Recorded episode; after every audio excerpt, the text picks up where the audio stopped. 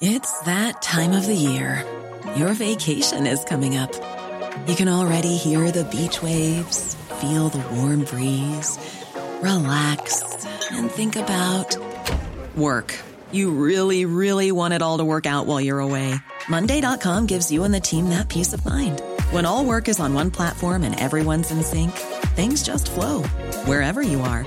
Tap the banner to go to Monday.com.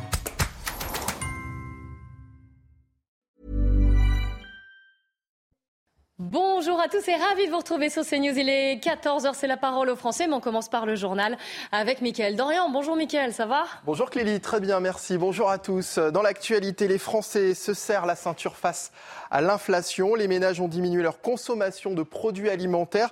Jamais une telle baisse n'avait été observée auparavant. Les précisions de Sarah Fenzari et Olivier Gangloff. Les Français à l'heure de la privation. Sur fond de hausse des prix très marqués, en particulier sur la nourriture, les consommateurs sont contraints de s'adapter. Un peu plus attention, mais euh, voilà, pour l'instant, j'ai la chance de pouvoir euh, manger à ma faim, c'est déjà beaucoup. Ben, malheureusement, quand on est retraité, on fait deux fois plus attention à son, porte-monnaie, mais on prend le, le strict minimum. Quoi. En 2022, la consommation alimentaire française a baissé de 4,6%. Un triste record historique, ce n'était pas arrivé depuis 1960. Dans les allées des marchés ou dans les rayons, les consommateurs achètent moins et surtout sont poussés à comparer les prix. Je fais différemment, c'est-à-dire que je vais de magasin en magasin pour voir les, les promotions et puis euh, j'achète, je me dis tiens je vais manger ça et ça, puis j'arrive dans un magasin, je vois que ben, c'est trop cher, donc du coup ben, je regarde ce qui est en promotion, ben, je mange autre chose et puis euh, je m'adapte. S'adapter en fonction des promotions ou se priver parmi les aliments laissés de côté, la viande, le poisson ou encore les fruits et légumes. La viande, j'en prends plus parce qu'elle est très chère, la viande. Tout ce qui est viande, jambon et tout ça, j'en prends plus. Le poisson, euh, la viande, euh, les légumes un peu. Hein. Ça commence, hein. D'acheter des légumes, là, c'est cher. Et la tendance devrait se poursuivre. La grande distribution est actuellement en pleine renégociation avec les industriels et les prix pourraient encore augmenter. Et parce que crise économique et froid ne font jamais bon ménage, les restos du cœur de Montluçon voient affluer beaucoup de monde cette année en manque de bois pour passer l'hiver. Des personnes incapables de répondre à l'augmentation des factures énergétiques. Reportage de Maxime Lavandier au sein de l'association et auprès de salariés en réinsertion. Une petite signature, s'il vous plaît. Patricia Guilas fait partie des bénéficiaires des Restos du Cœur, pas pour une aide alimentaire, mais pour une livraison gratuite de bois de chauffage. Sans emploi, elle vit seule dans sa maison en cours de rénovation, chauffée en partie par des radiateurs électriques et en partie par un poêle à bois. L'ensemble des factures euh, de décembre ont, dépassé les 300 euros. Donc sans cette aide euh, des restos du cœur, pardon, sans cette aide des restos du cœur, j'aurais pas, pas pu m'acheter du bois. L'atelier bois des restos a été créé en 2016, mais avec le froid et la crise économique, les demandes affluent. L'association bénéficie du bois offert par la municipalité et son chantier d'insertion emploie 24 salariés qui se relaient 4 jours par semaine. Lucas Ponceau est l'un d'entre eux. Tronçonneuse à la main et casque anti-bruit sur les oreilles, il s'affaire sur une grume. Ben, on se sent utile, quoi, clairement, euh, quand on sort d'une période un peu, euh, un peu noire, hein, euh, que ce soit des, l'anxiété, des dépressions pour beaucoup, beaucoup de personnes. Hein, dans le milieu du travail, maintenant, ça va vite. Hein. Près de 40 familles sont toujours placées sur liste d'attente, un chiffre qui, selon l'association, devrait augmenter chaque année.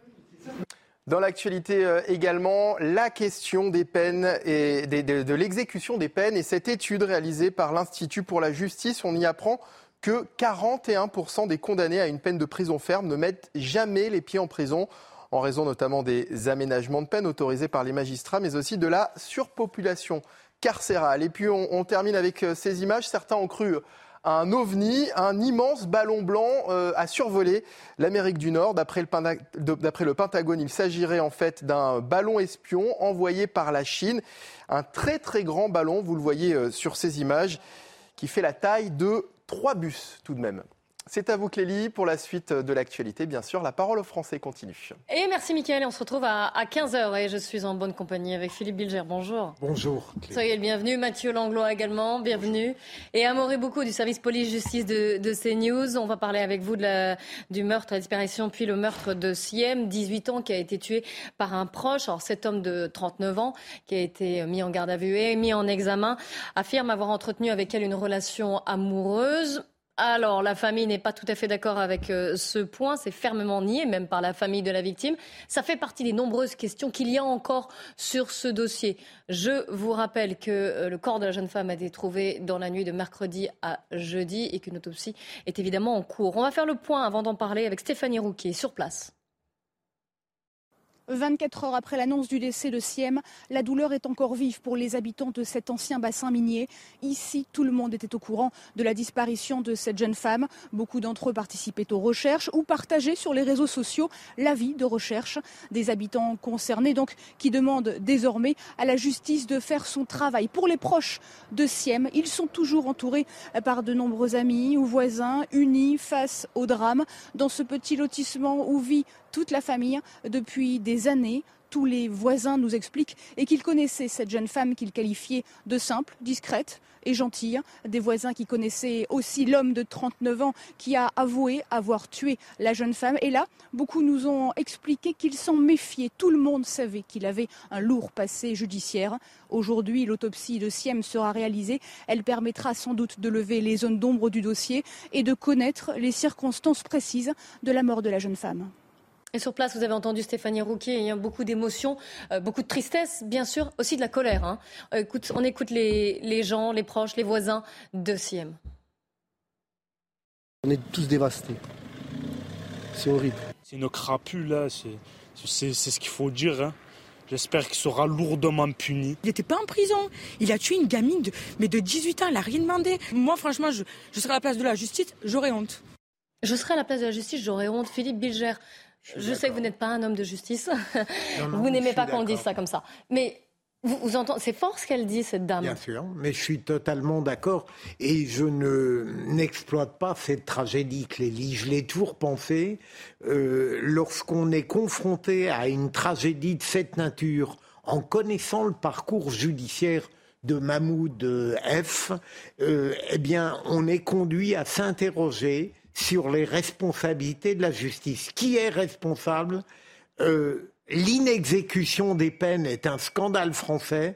Et troisième élément, euh, je laisse Amaury parce que je ne voudrais pas m'engager trop rapidement dans une polémique. Euh, Est-ce qui Alors, allez-y, on va faire le point avec Amaury, mais vous en avez trop dit ou pas assez, je ne ben, sais pas. C'est très simple. Je considère que lorsqu'on voit le parcours de cet homme. Et si les renseignements que j'ai pu recueillir avant d'entendre Amaury Bucco sont exacts, moi je serais tout à fait partisan de chercher qui, à un certain moment, a pu commettre cette grave imprudence d'aménager la peine de 12 ans de réclusion criminelle pour un homme qui a la bagatelle de 13 condamnations, dont 5 au moins sont très graves, et qui devait passer le 1er février devant une nouvelle cour d'assises. Euh, Donc des responsabilités au niveau judiciaire. Voilà. Judiciaire. Alors, on va faire le point. Mathieu Langlois, je vais vous donner la parole, mais juste avant, comme on a évoqué beaucoup de choses avec vous, Philippe Bilger, euh, dites-nous en plus effectivement sur le parcours de cet homme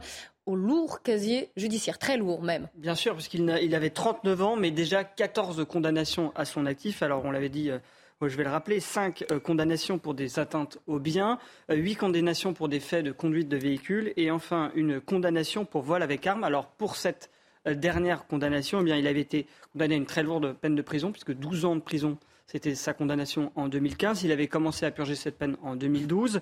Euh, et alors ça, c'est ce que nous, nous précisait hier euh, la procureure également, c'est que ce qui s'est passé, donc ces 12 ans de prison, il a commencé à bénéficier d'un aménagement, aménagement, aménagement pardon, de peine en 2020. Ça a été décidé par le juge d'application des mm. peines. Et puis 2021, ne levée d'écrou, donc il était libre dès 2021.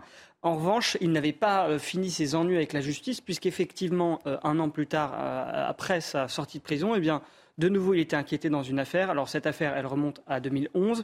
Et donc, début février, il devait effectivement comparaître devant la cour d'assises. Mais ayant été placé en garde à vue dans l'affaire de la disparition de Siem, eh bien, il ne pouvait pas se présenter devant la cour d'assises. Et donc cette audience, elle a été reportée.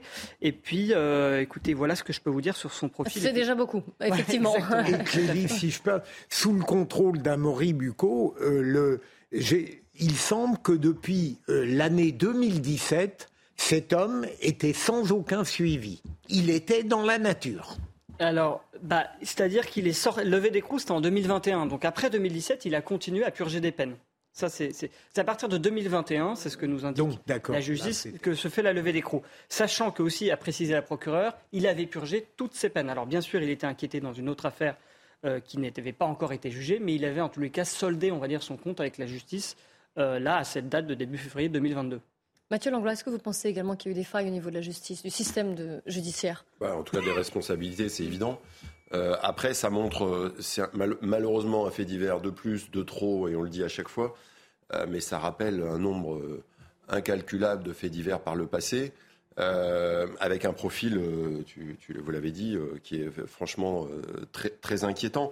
Mais on le sait, c'est-à-dire que la justice, même si évidemment elle est perfectible et le mot est faible, elle ne peut pas non plus faire du préventif euh, sur ce genre. Je ne lis pas forcément toutes ces affaires avec le, ce, meurtre effroyable.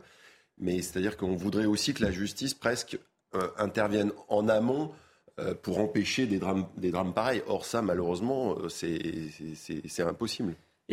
non, mais ce qui est intéressant aussi dans cette affaire, c'est que la procureure aussi, alors peut-être pas pour pour euh, excuser la justice, mais elle a bien précisé qu'il avait bénéficié, cet homme, euh, du régime général des réductions de peine qui sont appliquées à tous les condamnés. Donc son cas n'est pas, du tout que lui. Voilà, son cas n'est absolument pas particulier. Il n'a pas bénéficié d'une clémence particulière.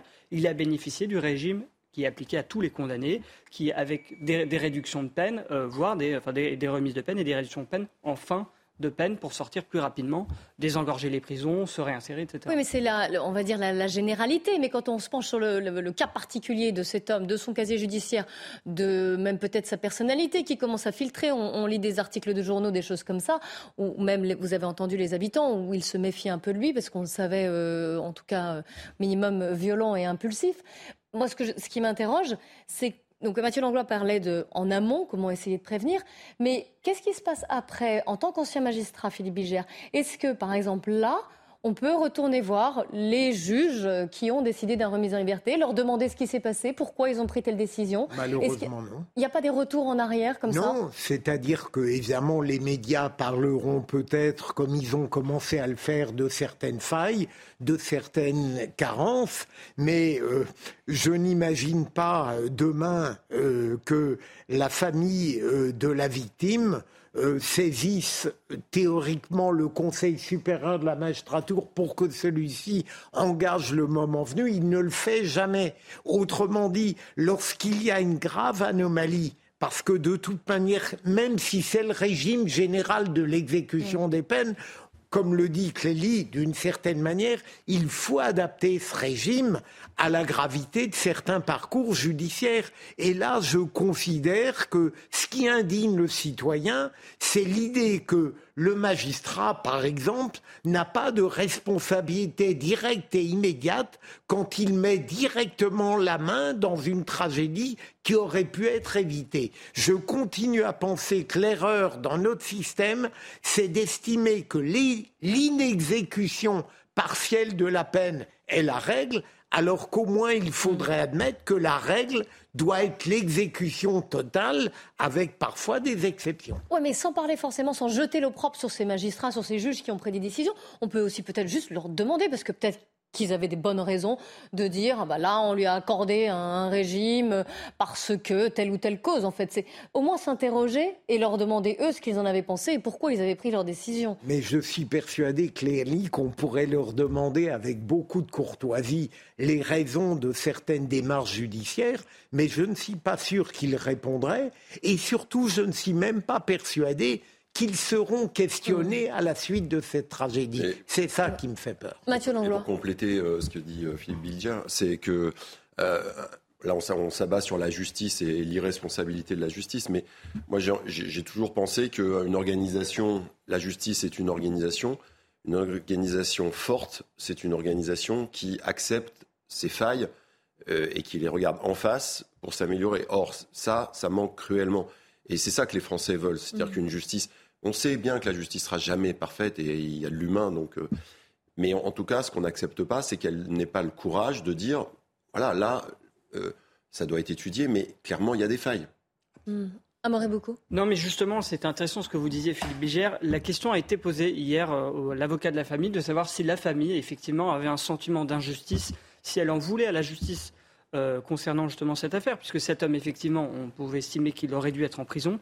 Eh bien, malheureusement, l'avocat de la famille n'a pas répondu à la question. Il a expliqué forcément que la famille, dans un premier temps, était dans le recueillement, dans le deuil, mmh. et effectivement, peut-être que dans un second temps, la famille prendra la parole, notamment via son avocat et dira bah voilà, il faut peut-être rendre des comptes. Pourquoi est-ce que notre fille a été euh, tuée par un homme qui aurait pu être en prison si on regarde euh, d'un point de vue théorique les condamnations qu'il avait eues?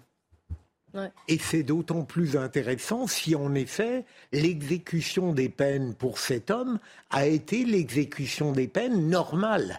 Parce que ça révèle alors l'absurdité d'un placage général d'exécution sur des destinées tout à fait singulières. Mais, mais si, l'ennui aussi que vous avez, c'est que là, c'est bien ce qu'a précisé cette procureure, c'est que finalement, il n'y a pas eu de, régime spécial pour cet homme d'un point de vue d'application des peines. Et donc finalement, vous ne pouvez pas condamner un, magistrat. Il ne fait finalement qu'appliquer la loi et c'est la loi qu'il faut être modifiée.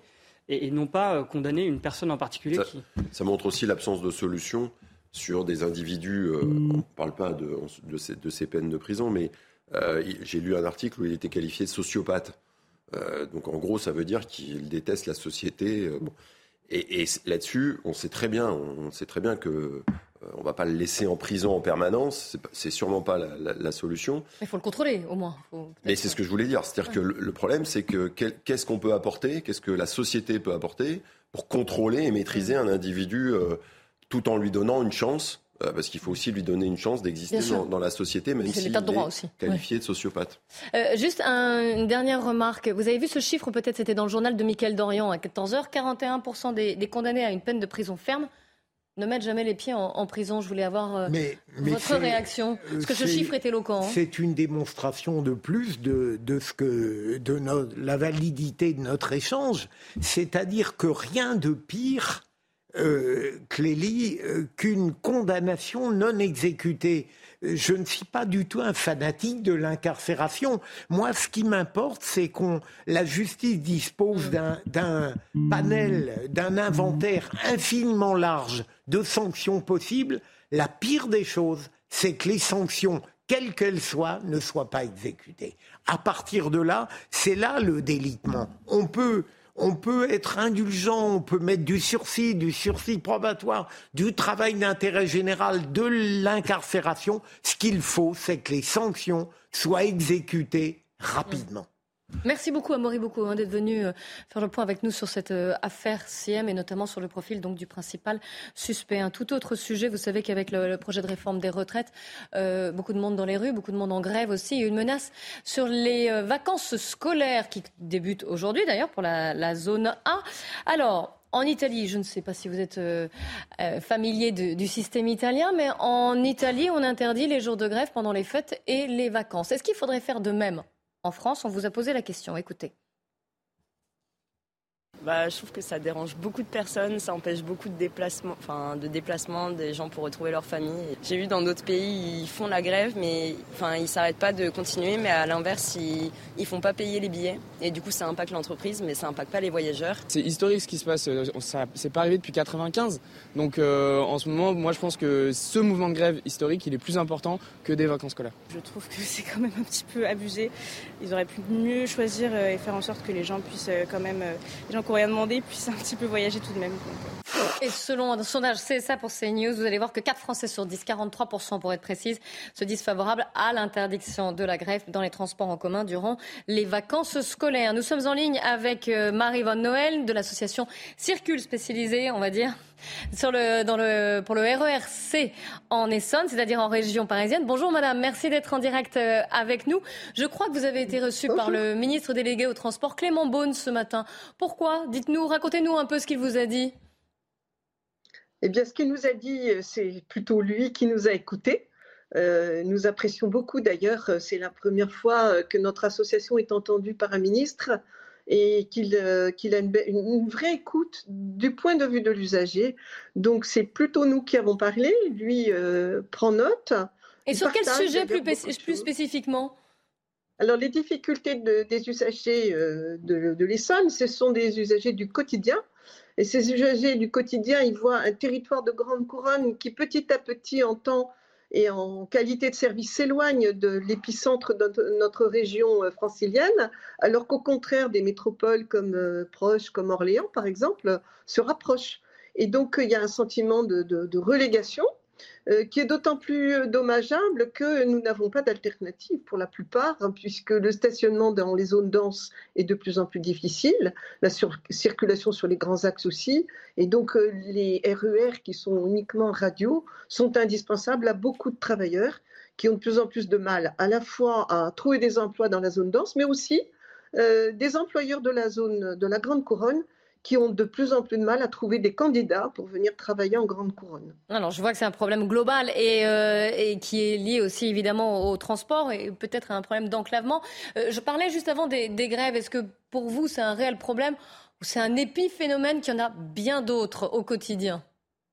Alors, il y en a bien d'autres, d'autant plus que lorsque les grèves euh, se produisent, enfin, en tout cas la, dernière fois, ben, finalement, le service annoncé a été, a été respecté. Puis beaucoup d'usagers ont l'habitude de devoir euh, improviser des solutions euh, lorsqu'il y a des perturbations, inopinées très souvent. Et donc, ils ont un panel de solutions euh, qui leur permet de, se déplacer quand même ou de retarder ou supprimer leur déplacement. Ce qui fait que pendant les grèves, finalement, la situation n'est pas forcément pire que. Bah, en fait, c'est amusant. Vous nous dites que finalement, pendant les grèves, on s'organise mieux et ça roule mieux, entre guillemets, qu'au quotidien.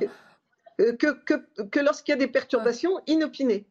Oui, inopinées, euh, d'accord. On part le matin la boule au ventre, on rentre, euh, le, on se dit que le soir on croise les doigts que tout ira bien, alors que pendant les grèves, finalement, ben, le service est annoncé, est assuré. Mm. Je vais vous faire écouter justement le ministre Clément Beaune qui vous a reçu ce matin sur la question du service minimum. Écoutez-le. Moi, je veux qu'on ait des réponses concrètes et pas des slogans. Le service minimum, si c'est un pourcentage de service, on sait que c'est extrêmement difficile à faire parce que soit vous mettez un très haut pourcentage de service et là, c'est une atteinte au droit de grève qui est protégé heureusement par notre Constitution, soit vous mettez des, taux de service, 10%, 20% des trains qui sont très bas, et en réalité, ça n'améliore pas vraiment la situation par rapport à ce qu'on connaît, même les jours de grève. Donc ce qu'on regarde, il faut le regarder sérieusement pour avoir des vraies réponses pratiques pour les usagers. Pas facile à mettre en place ce service minimum. Marivonne, vous y seriez favorable? Alors, le service minimum, il n'a pas grand sens parce qu'on est sur les, transports franciliens en général, on est sur des lignes qui sont quand même très saturées aux heures de pointe et il est hors de question qu'on puisse trouver des solutions de substitution quand le service complet n'est pas assuré.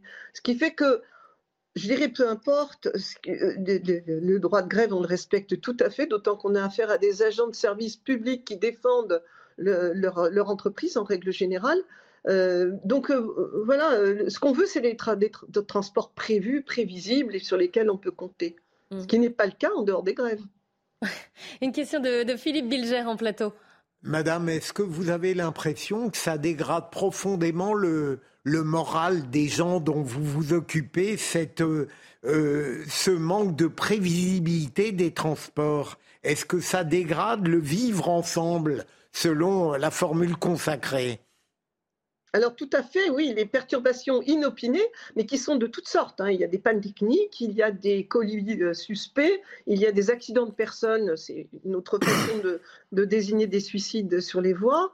Euh, toutes ces perturbations inopinées ont de lourdes conséquences, et on comprend bien, et ça désorganise les transports qui sont déjà en limite de saturation un peu partout. Donc on a le sentiment que tout ça, ça s'aggrave d'année en année que les efforts euh, pour rénover les installations euh, existantes ne sont pas à la hauteur de ce qu'il faudrait. Donc on a ça s'améliore beaucoup trop lentement et on sent bien que euh, l'effort est plutôt donné sur l'inauguration de lignes nouvelles, qu'il s'agisse de LGV dans, les, dans les territoires ou qu'il s'agisse du Grand Paris Express en Ile-de-France, et que les lignes existantes, les tenir en état ou les rénover, c'est beaucoup moins, euh, beaucoup moins intéressant pour les élus locaux qui aiment tout de même mieux des inaugurations de neufs plutôt que des réparations de vieux. Oui, vous sentez un petit peu oublié. Hein. Et puis on n'a pas mentionné encore aussi le, coût, notamment le pass Navigo qui, a augmenté. J'imagine que ça fait partie de vos, vos récriminations.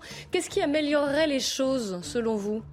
Ah ben, une, plus juste une plus juste répartition des dépenses entre les acteurs économiques, les collectivités locales et euh, les usagers. Euh, il y a une décision des parlementaires de refuser une augmentation de versement transport dans les territoires, euh, on va dire, riches de l'île de France. C'est vraiment dommage. Euh, je crois qu'ils n'ont pas vraiment compris quelle était la situation en Ile-de-France et combien le, dynamisme économique de notre région est lié à la qualité de nos transports. Je pense qu'ils ne réalisent pas. Mm. Ils sont très souvent provinciaux et ils ne se rendent pas compte de cette importance. Euh, et puis, euh, par ailleurs, Île-de-France Mobilité, qui est l'autorité organisatrice de notre transport, n'a pas la main sur la fiscalité euh, qui permet d'équilibrer des comptes euh, d'exploitation euh, sur le long terme. Donc c'est l'État et, souvent le, Parlement qui a la main dessus. Et donc ça c'est pas normal parce qu'on lui on, lui fait supporter, là on l'a obligé à augmenter le pass Navigo considérablement, alors que nos transports sont dans un état vétuste et dégradé. Et donc un, usager lambda qui voit la qualité de service se dégrader et ses tarifs s'envoler, évidemment il ne comprend pas. Merci beaucoup hein, Marie-Vonne Noël d'avoir euh, témoigné en direct dans l'émission La Parole aux Français. On se retrouve euh, d'ici quelques instants, juste après la pub. On parlera du trafic de drogue qui gangrène certains quartiers. A tout de suite. Il est 14h30 tout pile sur CNews. Bienvenue si vous nous rejoignez. On commence par faire un point sur l'actualité. Adrien Spiteri. 86% des Français se sentent en sécurité là où ils vivent, soit près de 9 Français sur 10. 14% se sentent en insécurité. Résultat d'un sondage de l'Institut CSA pour CNews. Ce sont les plus jeunes qui se sentent le moins en sécurité sur leur lieu de vie, tout comme les habitants des zones urbaines. À Vaux-en-Velin, un important point de deal démantelé grâce à l'interception d'un véhicule provenant de Rotterdam. La quantité de drogue saisie est supérieure à 1 million d'euros. Le point de deal générait près de 20 000 euros de chiffre d'affaires. Le ministre de l'Intérieur, Gérald Darmanin, a félicité les policiers sur son compte Twitter. Et puis le parcours de la flamme olympique commencera à Marseille, un choix, je cite, naturel et évident pour le comité d'organisation. La ville étant passionnée par le sport, la flamme arrivera dans la cité phocéenne au printemps 2024 à bord du Belém, un des plus vieux trois mâts d'Europe. Elle aura auparavant été allumée lors d'une cérémonie à Olympie. Et je suis toujours en compagnie de Mathieu Langlois et de Philippe Bilger. On va parler des trafics de drogue. Vous avez vu dans le, journal un point de deal d'envergure, comme on dit, selon les mots consacrés, a été démantelé dans le Rhône à, Vaux-en-Velin.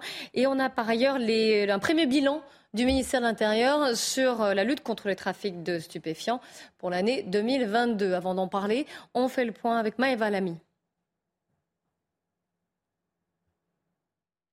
C'est un premier bilan mitigé. D'après le ministère de l'Intérieur, les délits en matière d'usage et de trafic de stupéfiants ont augmenté en 2022, mais moins qu'en 2021. Concernant l'usage de stupéfiants, d'abord, 249 800 crimes et délits ont été recensés en 2022, un chiffre en hausse de 13% après une augmentation de 38% en 2021. Puis, concernant le trafic de stupéfiants, le ministère a dénombré 48 300 crimes et délits en 2022, un chiffre là encore en hausse, plus 4%, c'était plus 13% en 2021. Une évolution qui ne surprend pas ce représentant du syndicat Unité SGP Police. Depuis quelques années, nous avons l'amende forfaitaire délictuelle qui est entrée en vigueur et qui est, là pour lutter contre l'usage. Donc, les services de police usent de cette pratique pour lutter contre l'usage, donc les chiffres augmentent. En 2021, ça avait explosé avec l'entrée en, en, vigueur de l'AFD. Ce sont des chiffres sont pour le moins, pour le moins normaux d'après moi. Toujours d'après le bilan du ministère de l'Intérieur, il existe de fortes disparités selon les territoires. Pour ce qui est de l'usage de stupéfiants, le nombre de mises en cause augmente dans 19 départements. Pour les trafics, il progresse dans 32 départements. Et nous sommes en ligne avec Amine Kessassi. Bonjour, merci d'être en, direct sur CNews. Alors, vous êtes étudiant en première année de droit et vous avez euh, fondé l'association Conscience. Vous l'avez créée juste après la mort de, votre frère dans un règlement de compte. Et d'ailleurs, je tiens à le préciser, vous avez décroché la première place du top 35 des jeunes leaders positifs pour les EcoStart. On va parler de votre histoire euh, et de ce que vous faites actuellement pour lutter contre les trafics de stupéfiants qui gangrènent certains quartiers. Je présente juste l'autre invité qui est en direct avec nous, qui est Jean-Christophe Couvi bonjour. Bonjour. Vous êtes secrétaire national unité SGP Police. Euh, merci d'être avec nous également. Amine Kessassi, je reviens avec vous. Euh, est-ce que vous pouvez nous raconter un petit peu votre histoire, ce qui a déclenché la, création de cette association?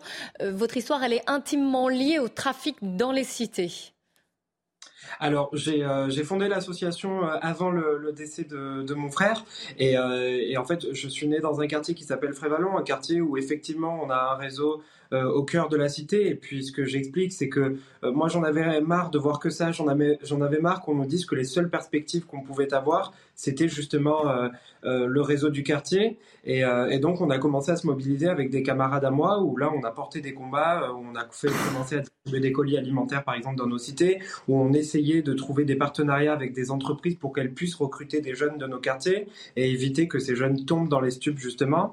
et puis le 29 décembre 2020, j'ai j'ai perdu mon grand frère qui a été assassiné euh, euh, dans un règlement de compte. Et puis à partir de ce moment-là, euh, on, a tourné un peu l'action de l'association vers ces familles, vers ces familles endeuillées qu'on essaye d'accompagner. Parce qu'aujourd'hui, je me suis dit que justement, niveau légitimité, malheureusement, j'ai acquis cette, cette légitimité pour pouvoir porter ce, ce sujet. Et c'est surtout par responsabilité pour ces familles, mais pour tous ces jeunes qui sont décédés, que, que j'ai envie qu'on mène ce combat, qu'on arrête de stigmatiser ces familles et qu'on puisse les accompagner dignement aujourd'hui. Mais justement, qu'est-ce qu'ils vous disent, ces, gens, dans vos, quartiers, dans, euh, dans ce quartier-là, sur les trafics de drogue? Ils n'en peuvent plus, ils sont énervés, ils sont résignés, peut-être, abattus. Est-ce qu'ils est ont encore confiance dans, la pouvoir, dans les pouvoirs de la police, de l'État en général? De, l'État en général, parce qu'aujourd'hui on peut pas tout mettre sur le dos de, la police, euh, mais euh, effectivement les, gens, euh, et, ça dépend des quartiers, ça dépend des endroits. Par exemple au Campanule, où les femmes, les, mamans, les habitants de ces quartiers se sont mobilisés face à l'installation d'un réseau, parce que c'est un quartier tranquille, c'est une zone où on ne connaît pas toutes les violences qu'il y a dans les quartiers nord, et donc les, les, gens se sont facilement mobilisés. Mais dans nos quartiers, face à l'abondance des institutions en général, face au fait que la police de proximité par exemple, a été supprimé face au fait que les habitants se sont retrouvés confrontés à eux-mêmes, que les gens euh, vivent dans, une précarité totale, c'est sûr qu'ils ont perdu espoir. C'est sûr qu'aujourd'hui, euh, ils osent même plus parler euh, de ces sujets, ils osent même plus parler du trafic de stupes, et, c'est devenu une question taboue malheureusement dans, nos cités. on, est également en ligne avec. vous restez avec nous, hein, Amine. Bien sûr, encore beaucoup de questions à vous poser, beaucoup de choses à dire.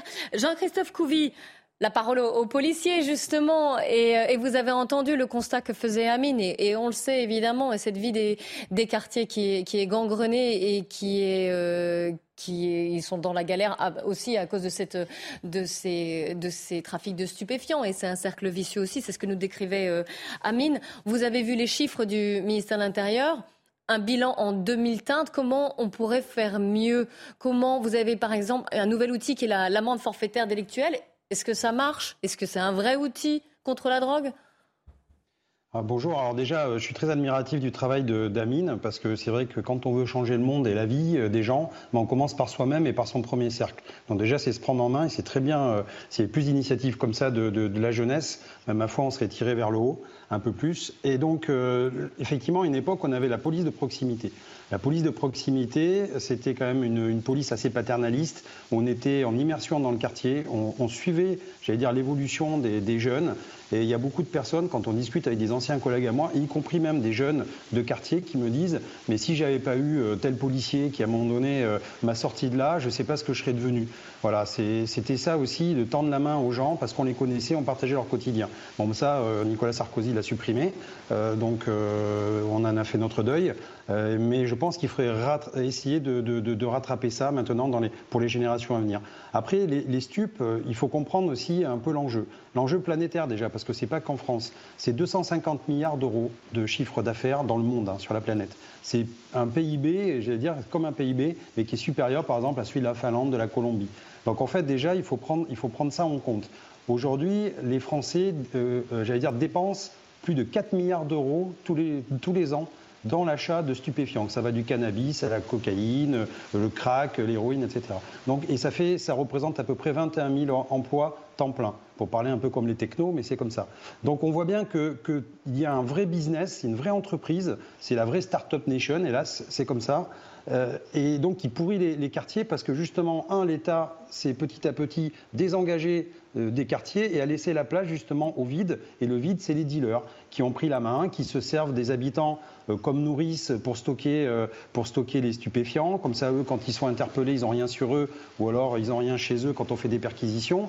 Donc on voit bien que ça, implique aussi la vie des habitants, mais qui sont pris en otage, qui n'ont pas le choix qui n'ont pas le choix parce que tous les jours en bas de leur, escalier, il y a une bande qui est sur un canapé euh, ou dans la cage d'escalier et qui fait régner la terreur. Donc ça, déjà, il faut prendre ça en compte et pas stigmatiser tous les quartiers parce que tous les habitants, effectivement, ne trempent pas dans, le deal. Après, il faut. mais ça, on l'a dit, et vous avez entendu également Amine euh, qui l'a dit, et c'est vrai, mais par contre, ils en subissent les conséquences. Les A, bien sûr, euh, mais c'est les premières victimes. Après les AFD, donc les fameuses euh, amendes forfaitaires délictuelles. Pour l'instant, effectivement, on a un petit recul. Ça fait qu'un an qu'on les a mis en place. moi, j'aimerais bien avoir le taux de recouvrement. C'est-à-dire que pour l'instant, on a les statistiques qui nous disent qu'on en a donné des milliers, c'est très bien, mais combien sont réellement payés? Oui, ça c'est la bonne question. Oui. C'est la bonne question et ça, bizarrement, euh, euh, les statistiques ne, le prévoient pas. Alors j'aimerais bien qu'un jour nos statisticiens français et nos technos puissent se pencher dessus et nous donner des chiffres vraiment pour voir si c'est efficace ou pas. Euh, pour l'instant, communication, mm. c'est efficace. Sur le terrain, je ne sais pas. après effectivement, donc une fois, il y, a aussi, on a les services d'OFAST de la PJ. On voit bien que là, on va, on va, tout le monde nous le dit, ils sont sous-effectifs. Là, en ce moment, on fait un focus sur, le, sur euh, une histoire qui s'est passée au Havre avec un gros trafic de stupes. Parce qu'il y a un procès euh, actuellement, oui.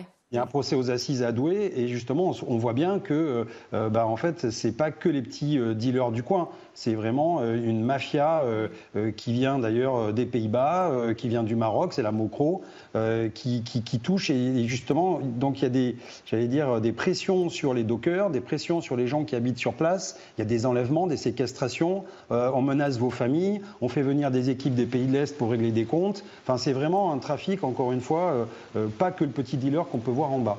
Voilà, donc ça, une fois qu'on a compris ça, il nous faut le temps de l'enquête. Donc oui, un, on pilonne en ce moment euh, les, les, dire les, points de deal, c'est très bien. Ben, vous savez aussi que certes vous pilonnez, mais souvent ces points de deal se reforment non eh loin, à côté. Ils se déplacent finalement. Le nerf, de la guerre, c'est l'argent et c'est les grands. et j'allais dire, c'est les grands réseaux. Mais pour attaquer les grands réseaux, il faut avoir le temps il faut que l'administration nous donne aussi le mm. temps, les moyens, les ressources de remonter les filières et, de s'attaquer à ça. Or, souvent, le politique, il veut quoi? Lui, il fait une commande de chiffres. Il dit là, pour l'instant, il me faut des chiffres parce que j'ai l'opinion publique qui se retourne un peu contre moi et j'ai besoin de chiffres positifs. Donc, on va au plus rapide et on fait les points de deal, les petits dealers, les chauffeurs, etc.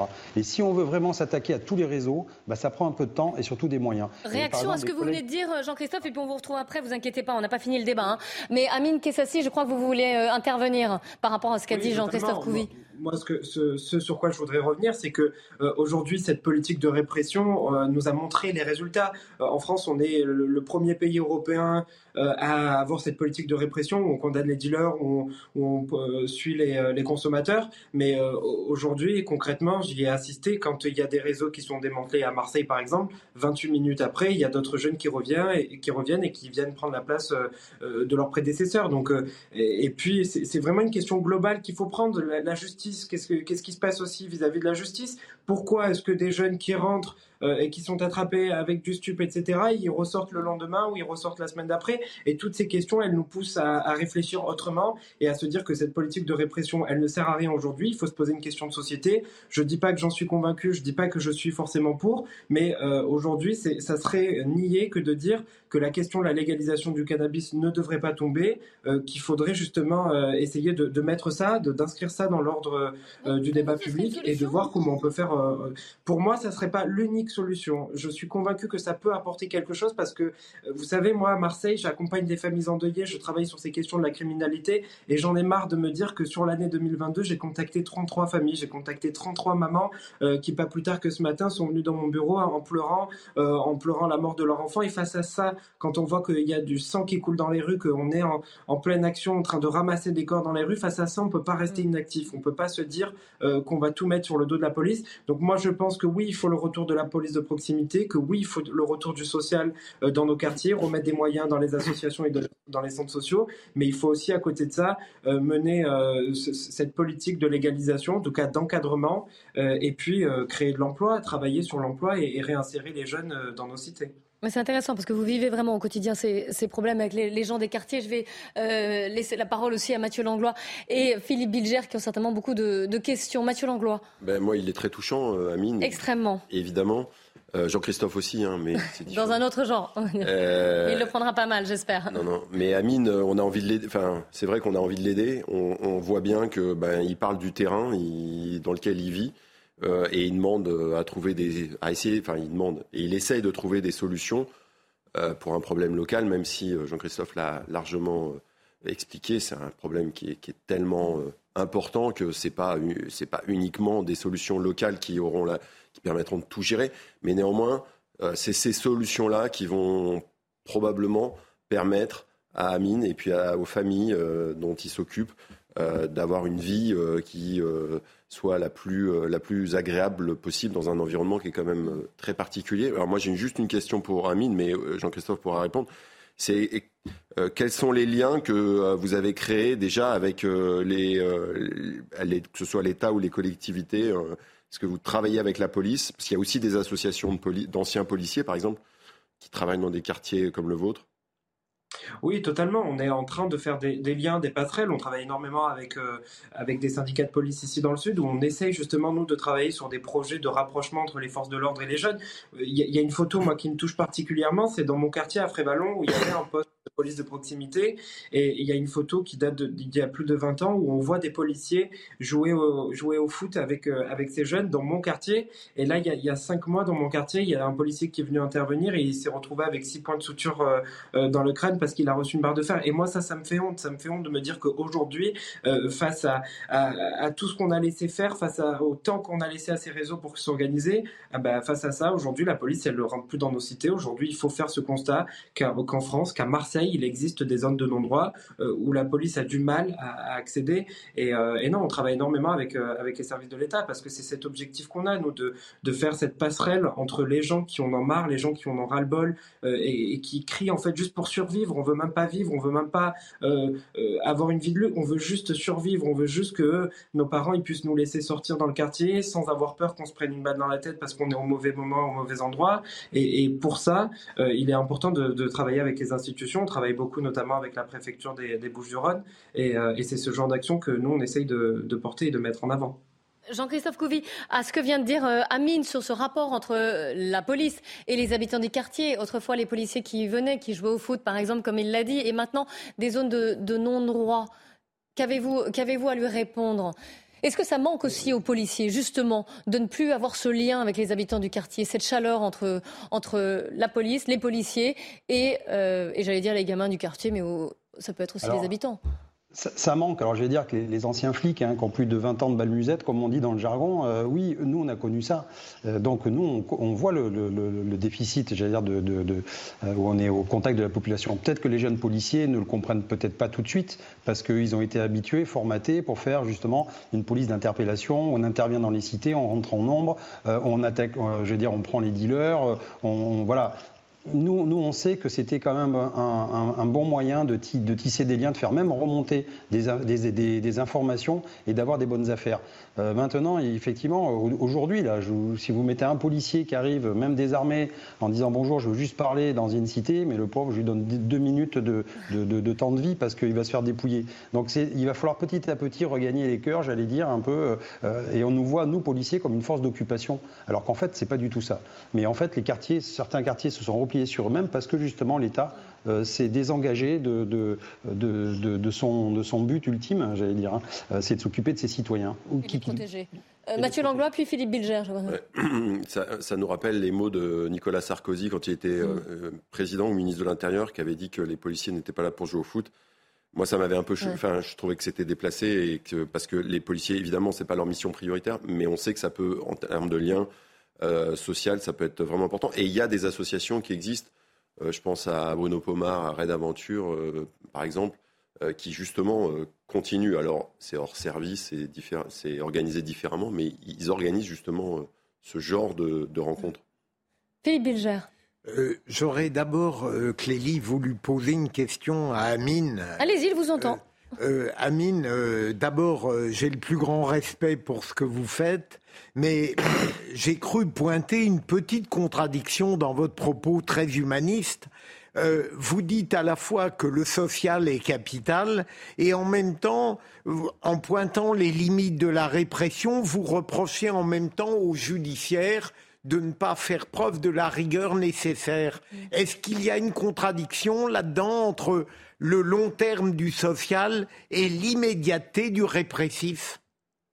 Euh, euh, non, il n'y a pas de, contradiction, du moins pas, à notre sens. Nous, ce qu'on explique, c'est que bien évidemment, euh, moi, je suis un fervent défenseur du social. Je suis convaincu qu'il faut que le social revienne dans nos cités. Je suis convaincu que c'est comme ça qu'on sauvera les générations à venir.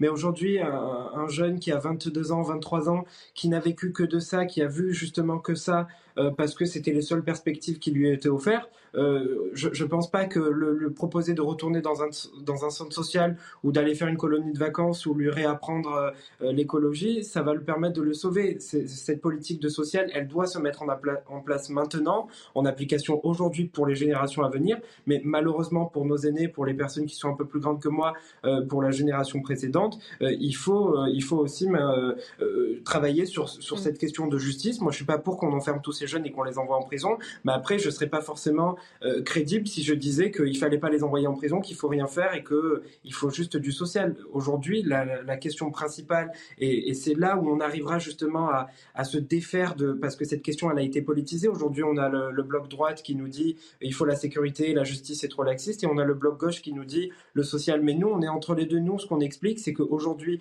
on a besoin de la sécurité, pour justement permettre l'action sociale, pour justement permettre à ce que la justice fasse bien son travail.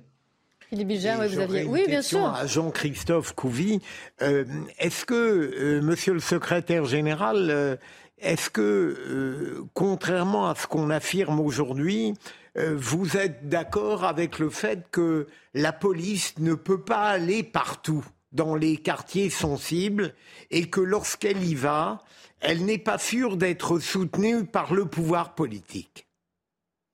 Alors, en réponse, je vais vous dire que la police, elle va partout, mais ça dépend comment elle y rentre. Surtout, euh, souvent, elle y rentre euh, en force et, j'allais dire euh, avec beaucoup d'effectifs parce que forcément, ça frictionne. Parce qu'en face de nous, il y a une petite poignée d'individus. De, et je fais bien la part des choses, moi. Hein. C'est pas le quartier entier qui rejette la police. Hein. C'est une petite partie d'individus qui est tombée dans la délinquance, qui vit de la délinquance et qui voit les policiers effectivement comme, j'allais dire, une bande, une bande rivale. Voilà. Alors que nous, nous sommes les forces de la République. Et, et policiers, on a aussi des collègues qui patrouillent quand même, qui essayent d'aller dans les euh, comme on disait avec Bruno Pomar, avec certaines, euh, certaines euh, voilà, associations, parce qu'on sait qu'effectivement, il faut tendre la main, il faut garder ce pouls avec une partie de la, de, des associations et, et, des gens qui habitent. Et après, j'ai une question, moi aussi, puisque c'est le... Allez-y, vous avez le droit de jouer. À Mathieu, Langlois. En fait, en tant que médecin, parce qu'il y, a aussi ça, c'est qu'en fait, on voit, on voit que le côté financier est répressif, mais il faut voir aussi pourquoi la France euh, est le premier consommateur de stupéfiants d'Europe. Le tiercé gagnant, c'est France, Danemark, Espagne. Pourquoi est-ce qu'on a le record absolu en France? Pourquoi est-ce que c'est un mal français? On parle justement des stupéfiants, mais on parle aussi des barbituriques, euh, des antidépresseurs, etc. Et c'est ça aussi, je pense qu'il va falloir un peu un jour euh, essayer d'exhumer et de savoir quel est, pourquoi on a, on a cet amour pour les drogues et pourquoi ça touche vraiment que, que, la France à ce point-là. Alors, une hypothèse de réponse, Mathieu? Non, mais je ne suis pas sûr qu'on ait l'amour des drogues. après que les drogues, quelles qu'elles soient, évidemment, comme tout, euh, de toute façon, elles sont très liées aussi euh, à, la santé. Euh, moi, je suis, on en a déjà parlé, je suis certain que la réponse ne peut pas être ce que veut dire Jean-Christophe, c'est que la réponse, elle n'est pas, elle n'est pas uniquement sécuritaire, elle est sécuritaire, pédagogique et sanitaire. Bien sûr. Et, et c'est en associant les trois que peut-être, alors on réglera jamais le, problème de la drogue, ça existe, c'est vieux comme le monde, hein. mais en tout cas, on arrivera probablement à ce que euh, ça ne fasse pas souffrir, en tout cas, euh, des gens comme Amine et euh, qui, qui aspirent à autre chose. Mais ce que veut dire sans doute Jean-Christophe, je, me fais son, porte-parole là, hein, donc je parle sous votre contrôle, Jean-Christophe, c'est que peut-être que l'usage des stupéfiants et autres aussi antidépresseurs est symptomatique d'une société qui va mal. Oui, mais alors là, on ouvre. Enfin, c'est le problème. Ah bon, on, en a pour. Un gros dossier, oui. Voilà, on en a pour. Je pense pas qu'on va régler ça euh, maintenant euh, et on ne sera pas euh, même avec toute l'expérience de Jean-Christophe et, on n'aura pas la, réponse. Mm. Mais en tout cas, je pense qu'on le partage ici, c'est que c'est sûr que de voir une réponse uniquement du côté sécuritaire ou judiciaire, sans voir tout l'aspect pédagogique, on se trompe. Et évidemment, l'aspect sanitaire fait fait aussi partie de la réponse. Amine, euh, je vous laisse, puisqu'il nous reste quelques secondes, mais je voudrais vous laisser euh, le mot de la fin, parce qu'on est tous particulièrement admiratifs de votre parcours et de ce que vous faites au jour le jour. Oui, merci infiniment. la seule chose que je voudrais dire, et c'est pour réagir à, ce que disait Mathieu Langlois tout à l'heure par rapport à Nicolas Sarkozy, moi, si aujourd'hui j'ai l'occasion de répondre à Nicolas Sarkozy sur ce fait-là, euh, c'est que la, police, elle doit. La devise de la police, il me semble que c'est protéger. C'est protéger tous les citoyens, même ceux des quartiers nord. Même nous, on mérite la, sécurité. Et pour ça, euh, nous avons retiré la police de proximité. C'est estimer qu'on ne méritait pas d'être protégé. Et, ça, c'est ce qui a poussé, je pense, à, l'état de la violence euh, actuellement. Un grand merci à vous, Amine Kessassi, pour votre témoignage. Merci également à, Jean-Christophe Couvi d'avoir été en ligne avec, nous. On se retrouve juste après le journal de, 15 heures et on parlera de l'impact des grèves, notamment sur les, restaurants, sur les euh, hôtels. Voilà, on sera en Savoie et Haute-Savoie. Restez bien avec nous sur CNews. Il est 15h, bonjour à tous, bienvenue sur CNews. On commence par le journal avant de vous donner la parole. Michael Dorian. Bonjour Clélie, bonjour à tous. Le créateur euh, Paco Rabanne est mort, euh, couturier visionnaire, parfumeur et homme d'affaires. Il avait marqué l'univers de la mode pendant plus d'un demi-siècle. Certains le surnommaient même le prophète de la mode. Il est décédé à Port-Salle, près de Brest. Paco Rabanne avait 88 ans. Depuis quelques semaines, un nombre particulièrement élevé de mineurs migrants franchissent la frontière franco-italienne de Menton. Pour faire face à cette situation, le préfet des Alpes-Maritimes vient de réquisitionner un apart city à Antibes afin d'héberger en urgence ces mineurs non accompagnés. Cette mesure doit s'étendre sur une durée d'un mois. Solène Boulan et Franck Trivio. C'est dans cet hôtel situé à Antibes, dans les Alpes-Maritimes, que des jeunes migrants sont accueillis selon la volonté du préfet. Mes voisins en ont parlé, on en a parlé entre nous et ça ne nous rassure pas du tout. Puis je veux dire, ce n'est pas une solution de, les laisser tout le temps comme ça. Voilà, ça rassure pas du tout. Au total, 120 chambres sont réquisitionnées pour une durée d'un mois, car les foyers d'accueil saturent face à l'arrivée d'un nombre important de mineurs non accompagnés. Il est euh, aujourd'hui urgent que l'État se préoccupe de cette affaire-là. Alors, accélérer les procédures, une répartition sur le territoire national et, en même temps peut-être avoir une, organisation de logement de ces enfants euh, de façon euh, massive sur l'ensemble du territoire. À Antibes, situé au sud du département, les mineurs non accompagnés affluent depuis Menton, à la frontière franco-italienne. Alors la police aux frontières réclame plus de moyens. Depuis 2-3 ans, il y a une charge de travail qui augmente et a des effectifs qui, diminuent à la PAF 06. Donc il faut vraiment augmenter les effectifs et il faut réfléchir aux structures, absolument. Euh, on ne peut pas continuer comme ça, il faut vraiment des structures d'accueil pour ces mineurs. Les Alpes-Maritimes dénombrent environ 700 mineurs non accompagnés. Considérés comme des personnes vulnérables, ils doivent être pris en charge par la protection de l'enfance, qui relève de la compétence des départements. C'est officiel, la, destruction du signal a débuté aujourd'hui à Soulac-sur-Mer en présence des ministres Christophe Béchu et Bérangère Couillard. Cet immeuble de quatre étages était devenu le symbole de l'érosion côtière et du recul des plages sur le littoral atlantique. En 1967, il se trouvait à 200 mètres de l'océan. Il est aujourd'hui à une vingtaine de mètres seulement de l'eau. Des milliers d'autres logements sont également menacés ailleurs sur la côte. Dans l'actualité également, la ville de Montpellier va rendre gratuits ses transports publics à compter du 21 décembre prochain. Un moyen pour la commune de lutter contre le changement climatique et d'agir aussi sur le pouvoir d'achat des usagers. À noter aussi qu'avec cette mesure, Montpellier aura le plus grand réseau de transport gratuit d'Europe. Et alors que la question du euh, pouvoir d'achat et de l'énergie est au cœur justement de tous les débats, un entrepreneur du Calvados a eu l'idée de convertir de vieilles Renault Twingo en véhicules électriques afin de les proposer à la location. Reportage dans cette entreprise de Lisieux d'Augustin Donadieu. Vous n'entendez rien c'est normal. Oubliez le bon vieux 4 cylindres des années 90. Ces Twingo font peau neuve et rivalisent à nouveau avec les voitures du moment. Pour cela, donc ça, c'est une Twingo dont il ne reste euh, plus grand-chose. Il lui reste ses roues. Cette entreprise du Calvados fait place nette. C'est un réservoir d'essence. C'est un truc en voie de disparition. Ça représente un volume d'espace de l'auto disponible quand on le retire et qui correspond à un endroit où nous, on va mettre des batteries. Une batterie de 16 kWh et un moteur électrique d'une puissance équivalente à 50 chevaux. La solution pour décarboner le parc automobile vieillissant, selon Sébastien Rollo. Euh, si on ne fait pas ça, on fait quoi? Il faut renouveler le parc, il paraît. Parce qu'on nous dit en 2035, on arrête de vendre des voitures thermiques. En 2050, il n'y en a plus du tout qui circulent. Mais on fait quoi avec tout ce qu'il y a euh, aujourd'hui sur le territoire, sur les territoires? Radar de recul, détecteur d'angle mort ou encore siège chauffant pour 200 euros par mois un moyen de s'offrir une conduite moderne dans un look rétro.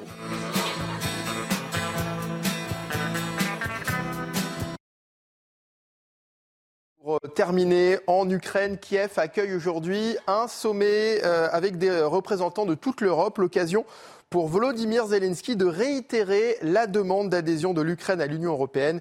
Écoutez le président ukrainien. Je pense que l'Ukraine mérite d'entamer les négociations d'adhésion à l'Union européenne dès cette année. Et je remercie la présidente de la Commission européenne, ses collègues et nos amis de l'Union européenne pour leur soutien considérable sur la voie de l'intégration et pour la protection de notre État et de notre peuple. Il s'agit d'un soutien militaire, financier, énergétique et social. Voilà, c'est la fin de ce journal. Bon après-midi sur CNews en compagnie de Clélie Mathias et de ses invités. C'est la suite de la parole aux Français. Merci beaucoup, Mickaël Dorian. Et je suis toujours en compagnie de Philippe Bilger et de Mathieu Langlois. Alors, on a quelques problèmes pour, pour joindre nos invités.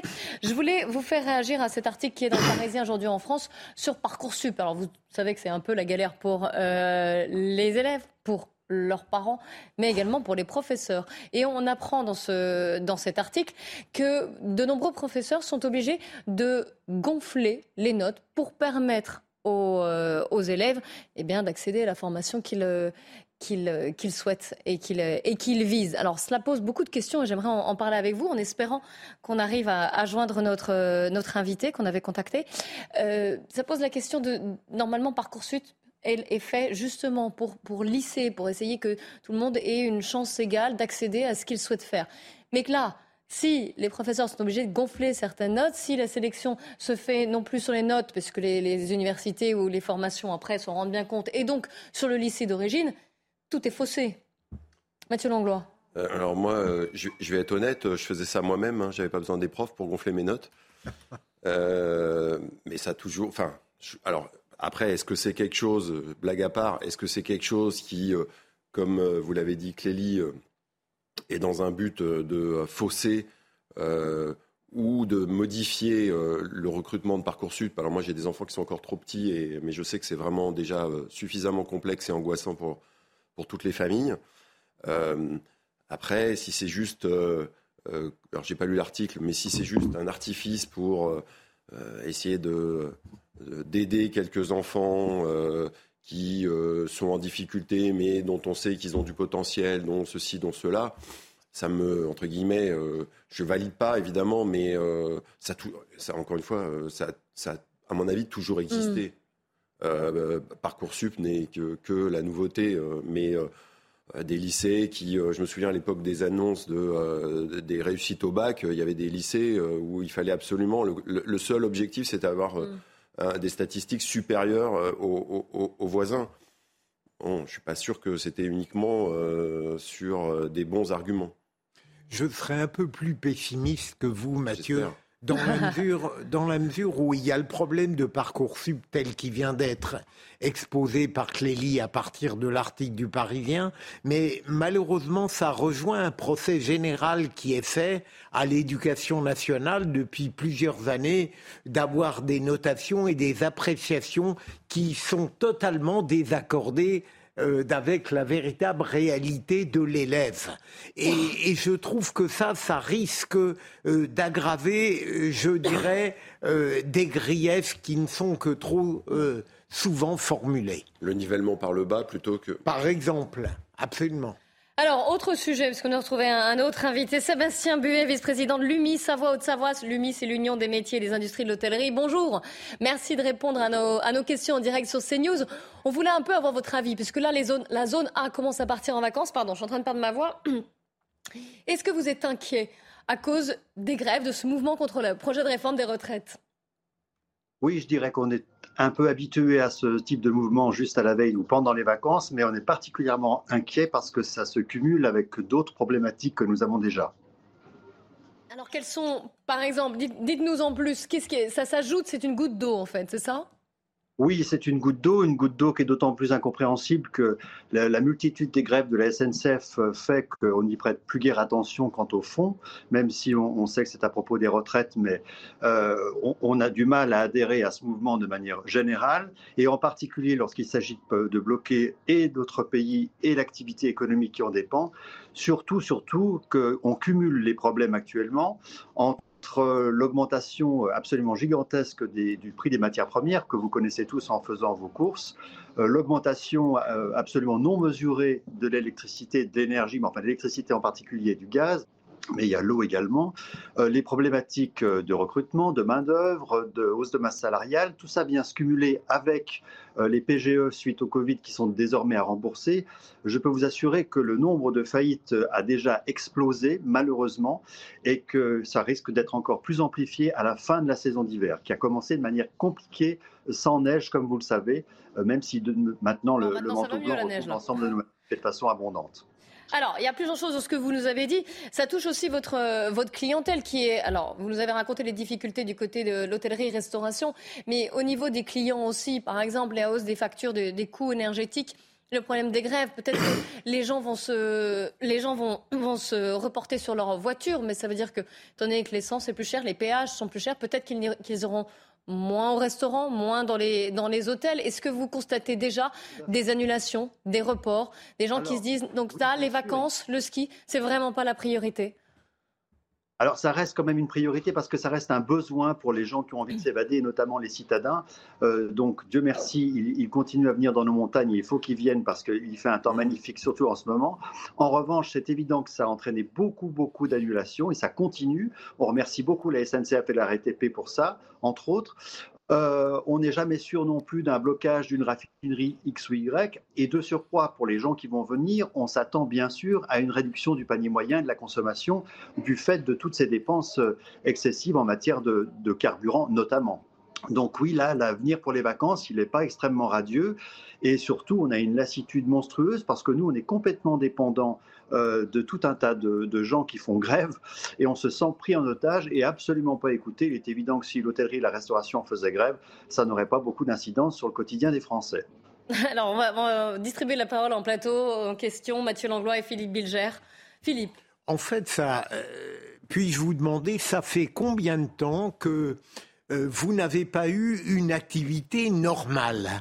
Et au fond, euh, j'ai l'impression que euh, c'est des crises en crise, quoi. Oui, tout à fait. Vous avez parfaitement raison. Ça fait bon trois années qui, sont euh, chaotiques, euh, les deux années et demie de Covid, euh, plus cette saison-ci. celle d'avant, on pourrait même dire quatre années, parce qu'il y a eu toute la problématique des gilets jaunes qui nous a beaucoup, beaucoup handicapés. nous qui sommes une profession de travailleurs, on est parfois en, en désaccord avec un certain nombre de messages qui sont transmis par ces associations syndicales qui paralysent le monde. Euh, et là, on en a vraiment assez. Il ne faut pas oublier qu'on est quand même le, un des tout premiers pourvoyeurs d'emplois en France euh, et qu'on fait partie de l'activité économique. On est une réelle industrie et on ne considère pas le tourisme et encore moins l'hôtellerie-restauration comme une industrie. Pourtant, on en est une. Bien sûr. Ça, c'est sûr. Ouais, Mathieu Langlois. Bah, moi, j'en suis un consommateur, j'ai cette chance. Euh, et je, je, considère que c'est une énorme chance parce que c'est un vrai privilège quand on voit la souffrance des Français actuellement. Et vous, vous, travaillez où, Monsieur Buet vous? Alors, moi, j'ai en charge deux, enfin, deux, départements, la Savoie et la Savoie, pour représenter mes collègues donc, dans les différentes euh, stations de montagne. Et pour ma part, je suis au bord du lac Léman, à Évian-les-Bas. Oh, bah, je connais bien.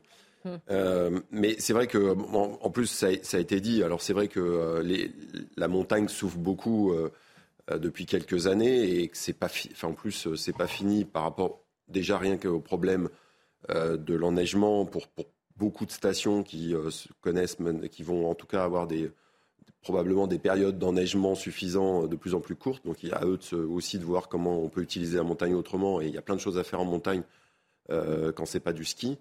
Mais pour y aller, moi, régulièrement, euh, c'est vrai qu'à chaque fois, je suis quand même très surpris que c'est, les restaurants sont souvent quand même pleins ou, ou presque.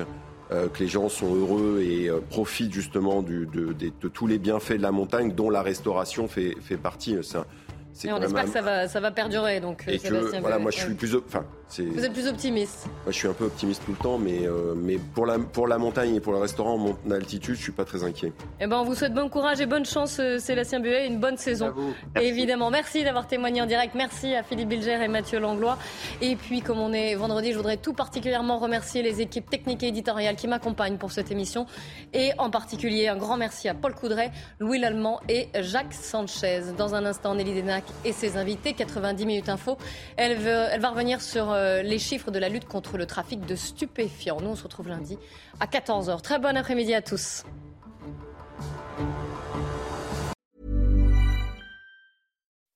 When you make decisions for your company, you look for the no-brainers. If you have a lot of mailing to do, stamps.com is the ultimate no-brainer. Use the Stamps.com mobile app to mail everything you need to keep your business running with up to 89% off USPS and UPS. Make the same no brainer decision as over 1 million other businesses with Stamps.com. Use code PROGRAM for a special offer. That's Stamps.com code PROGRAM.